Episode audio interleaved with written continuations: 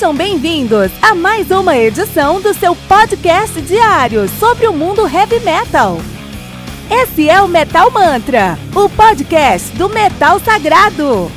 Lembrando que você pode nos mandar suas perguntas, sugestões, críticas, correções, elogios ou quaisquer outros comentários no nosso e-mail metalmantrapodcast@gmail.com.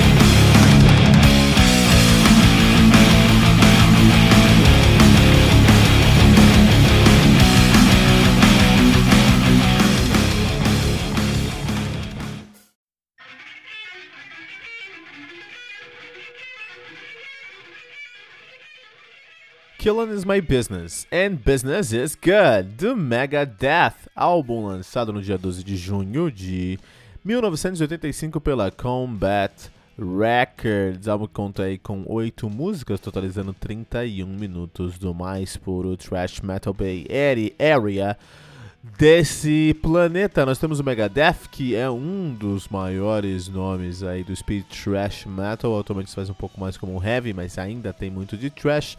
Membros do Big Four of American Thrash Metal, of Bay, of, uh, Bay Area Thrash Metal, né? Junto com Metallica, Slayer e Anthrax. Os caras são de Los Angeles, na Califórnia, nativa desde 83, onde eles assumiram o nome de Fallen Angels, e eles mudaram o nome em 83 mesmo para Megadeth. E ficaram nativa até 2002, pararam em 2002, voltaram em 2004, estão nativa desde então, né? A banda tem uma geografia bem grande que a gente vai falar nessa maratona aqui, né? Uh, então, a maratona Metal Mantra, como vocês bem sabem, a gente vai falar sobre toda a discografia do Megadeth, todos os álbuns do Megadeth, é, nos próximos 10 dias, nos próximos 15 dias aí. Todo dia, segunda a sexta, pode vir aqui no Metal Mantra, você vai encontrar um álbum do Megadeth e também você vai encontrar uh, o link para você ouvir os outros episódios da maratona Megadeth, né? Então fica tudo aqui uh, pra gente celebrar a história do heavy metal. A gente tá falando sobre Megadeth nessa primeira maratona aqui. É uma banda que precisa mesmo ser maratonada. Falar pra você que maratonar Megadeth é muito bom, cara. É muito bom mesmo, principalmente nos primeiros álbuns. E falar, eh, hoje falaremos especificamente do Killing My Business and Business is Good. A banda atualmente. Não, vamos falar da formação dos caras na época, não precisa falar da formação atual, né? Então, na época, a formação desse álbum aqui foi o Dave Mustaine na guitarra, no vocal, no piano. E na composição, Chris Poland na guitarra, David Ellefson no baixo e no backing vocal e Gare, Gore Samuelson na bateria, né? Finado Gar Samuelson, falecido aí em 99. Isso aí, então vamos falar um pouquinho de Megadeth. Muito interessante a gente notar duas coisas sobre Megadeth. Primeiro, cara, essa banda começou direito, cara.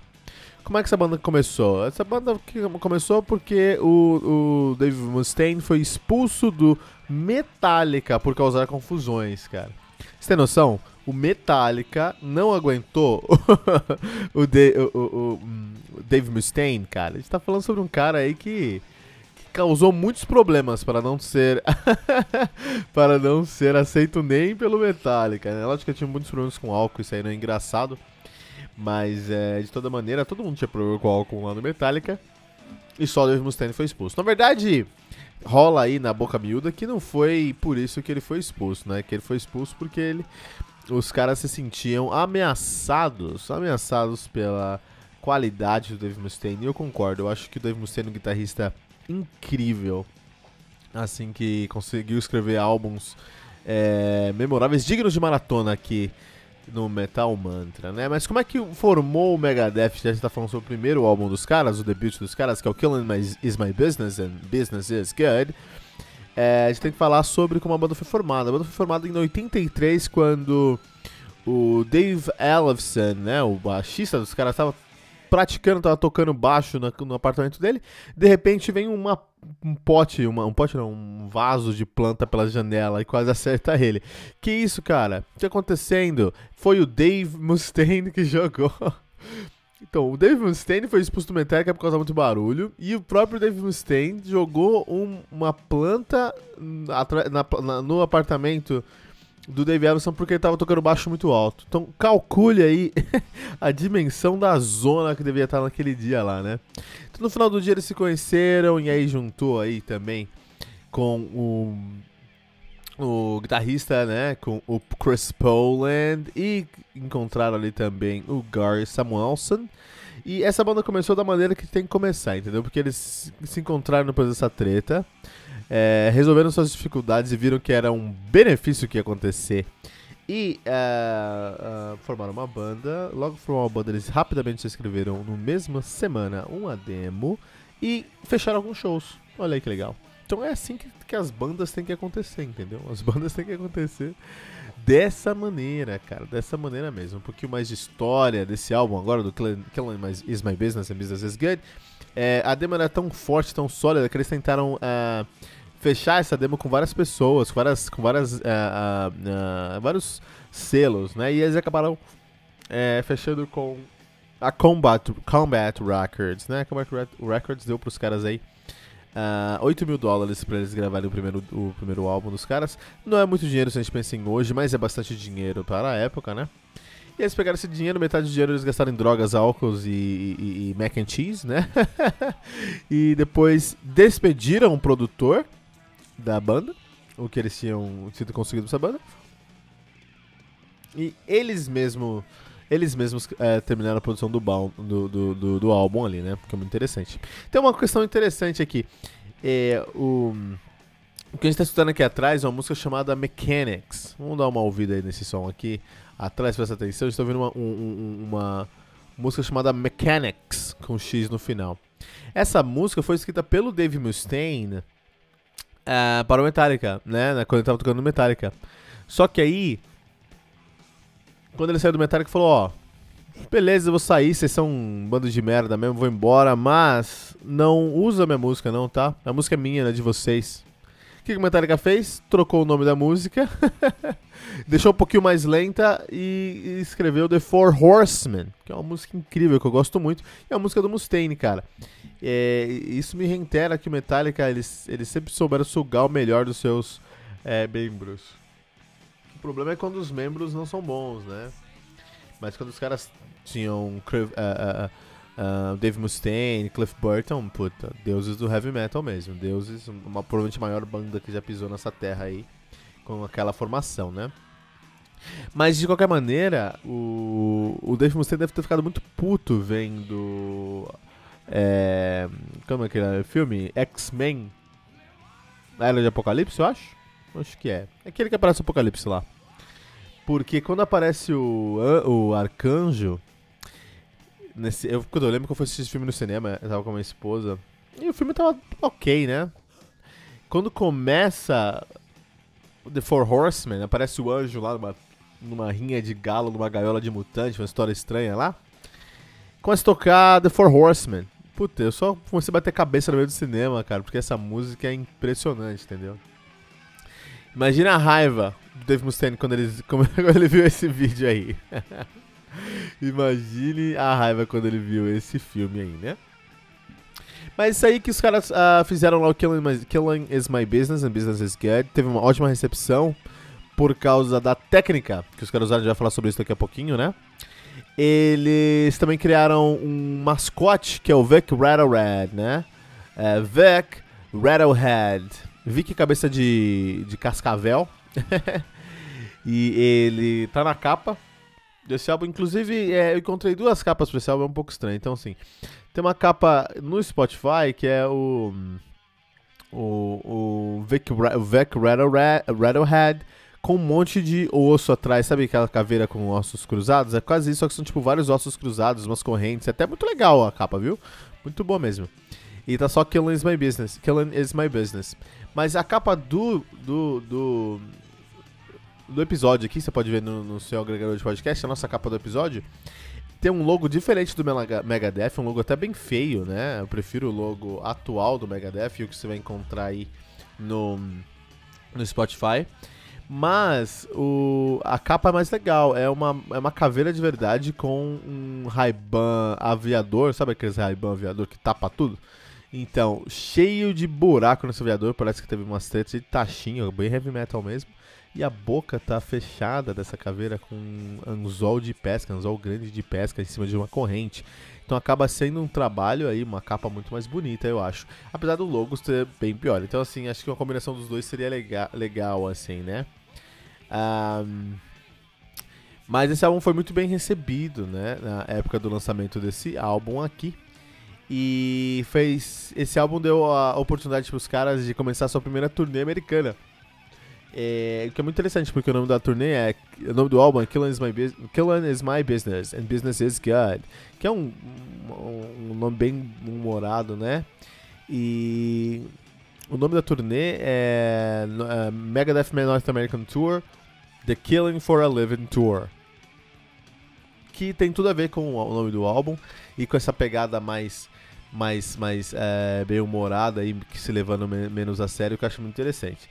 Mas falar um pouquinho sobre o álbum, sobre como, por que, que esse álbum tem que ser ouvido, né? Eu acho que o Mustaine, ele é um cara que tomou muitas decisões erradas na vida, mas as poucas decisões boas que ele tomou foram decisões muito acertadas e decisões que o tornaram, assim, um cara digno de, de, de ser estudado no futuro aí mesmo, né? Um cara que, que, que tem que ser estudado no futuro pelas decisões corretas que ele tomou. Tanto em escolher o Dave Ellefson como baixista, porque ele queria um baixista é, tão técnico quanto o Cliff Burton, e ele conseguiu com o Dave Ellefson. Eu acho que o Cliff Burton é mais técnico, mas o Dave, Dave Ellefson acaba sendo um excelente baixista também. Um baixista incrível, um dos melhores baixistas da, da, da Bay Area e um dos melhores baixistas do thrash metal em geral. Um cara que definiu bastante a pegada e o papel do contrabaixo no thrash metal, né? Os riffs do Mustaine nesse álbum, que é um álbum de de é um debut, né, um álbum de estreia, são riffs muito inspirados, riffs que tem aí é, muito promissores, com solos muito inspirados e uma tendência eles que para se diferenciar aí do Metallica eles queriam uma tem, eles tiveram uma tendência um pouco mais técnica, eles, eles trazem mais técnica nesse álbum do que o Metallica em si, especialmente na guitarra, né? O álbum começa com um, uma peça no piano, onde tem ali um, um, o piano, uma peça no piano e, uma, e um dueto com o baixo também, né? Isso é algo que a gente não ia conseguir imaginar aí no, no, no, no thrash metal. A gente tá lá, começando o álbum dos caras, vocês queriam já ditar o tom do discurso deles no começo mesmo, né? É, isso também veio por, por conta do baixista do, do, do baterista dos caras, que é um cara que vem do jazz, vem do fusion, né? Que é o Gary Samuelson, assim. Então era uma gig do cara. E ele agregou bastante aí nesse álbum em si, né? É, eu acho que o, o, o Mustaine ele tem um faro muito bom para as tendências do mercado, ele tem um faro muito bom para o comercial aí. É, ele traz um, um produto muito comercial, muito mainstream, mas muito com muito valor agregado, que a gente está falando aí há 30 anos depois, a gente está falando, é, 27 anos depois, 40, 37 anos depois, a gente está falando sobre esse álbum aqui, isso aí é impressionante, né? Então, assim, é, quando a gente pensa em YouTube e, e os youtubers, é, a gente tem muito youtuber, né? A gente vai ver vários vídeos de youtuber e a gente, não, a gente vê 200 vídeos não lembra de ninguém. Mas às vezes a gente vai ver um vídeo do YouTube e, e aquele cara, aquela mina, a gente fica com aquilo na cabeça. Não é porque a pessoa é uma grande comunicadora, não é por causa disso. Também pode ser, mas não é por causa disso especialmente. Mas é porque a pessoa tem uma presença artística, né? E ter uma presença artística não significa ser bonito, tá? Isso é um ponto muito interessante para você ter uma presença artística, você simplesmente precisa ter uma imagem marcante que vai fazer as pessoas se lembrarem. Então, você vai fazer um canal de YouTube, tira o boné, deixa a barba crescer, ou, sabe, faz uma coisa com o seu cabelo.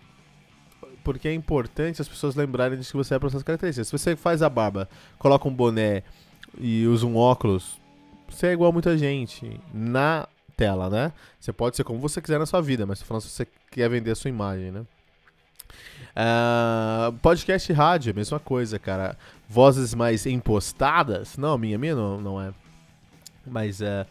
Uh, vozes mais impostadas elas tendem a ter uma presença maior e isso faz as pessoas lembrarem-se mais da, daquele show, daquele, daquele programa de áudio em si.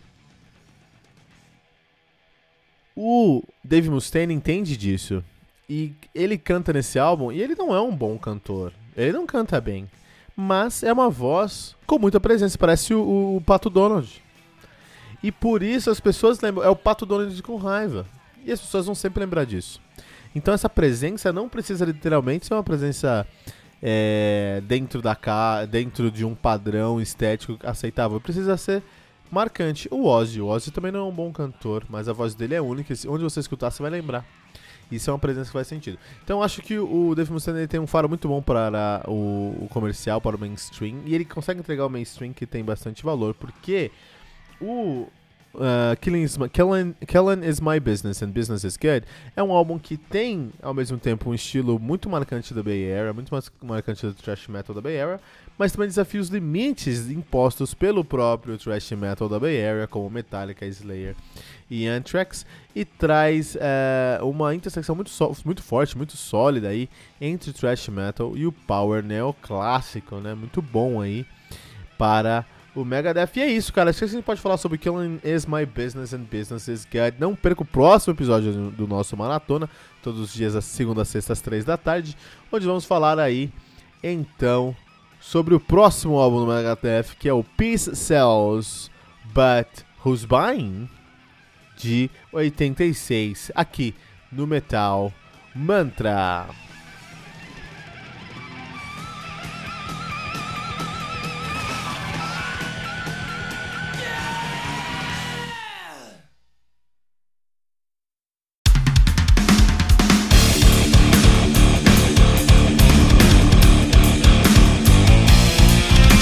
Você ouviu mais uma edição Metal Mantra, o podcast do Metal Sagrado.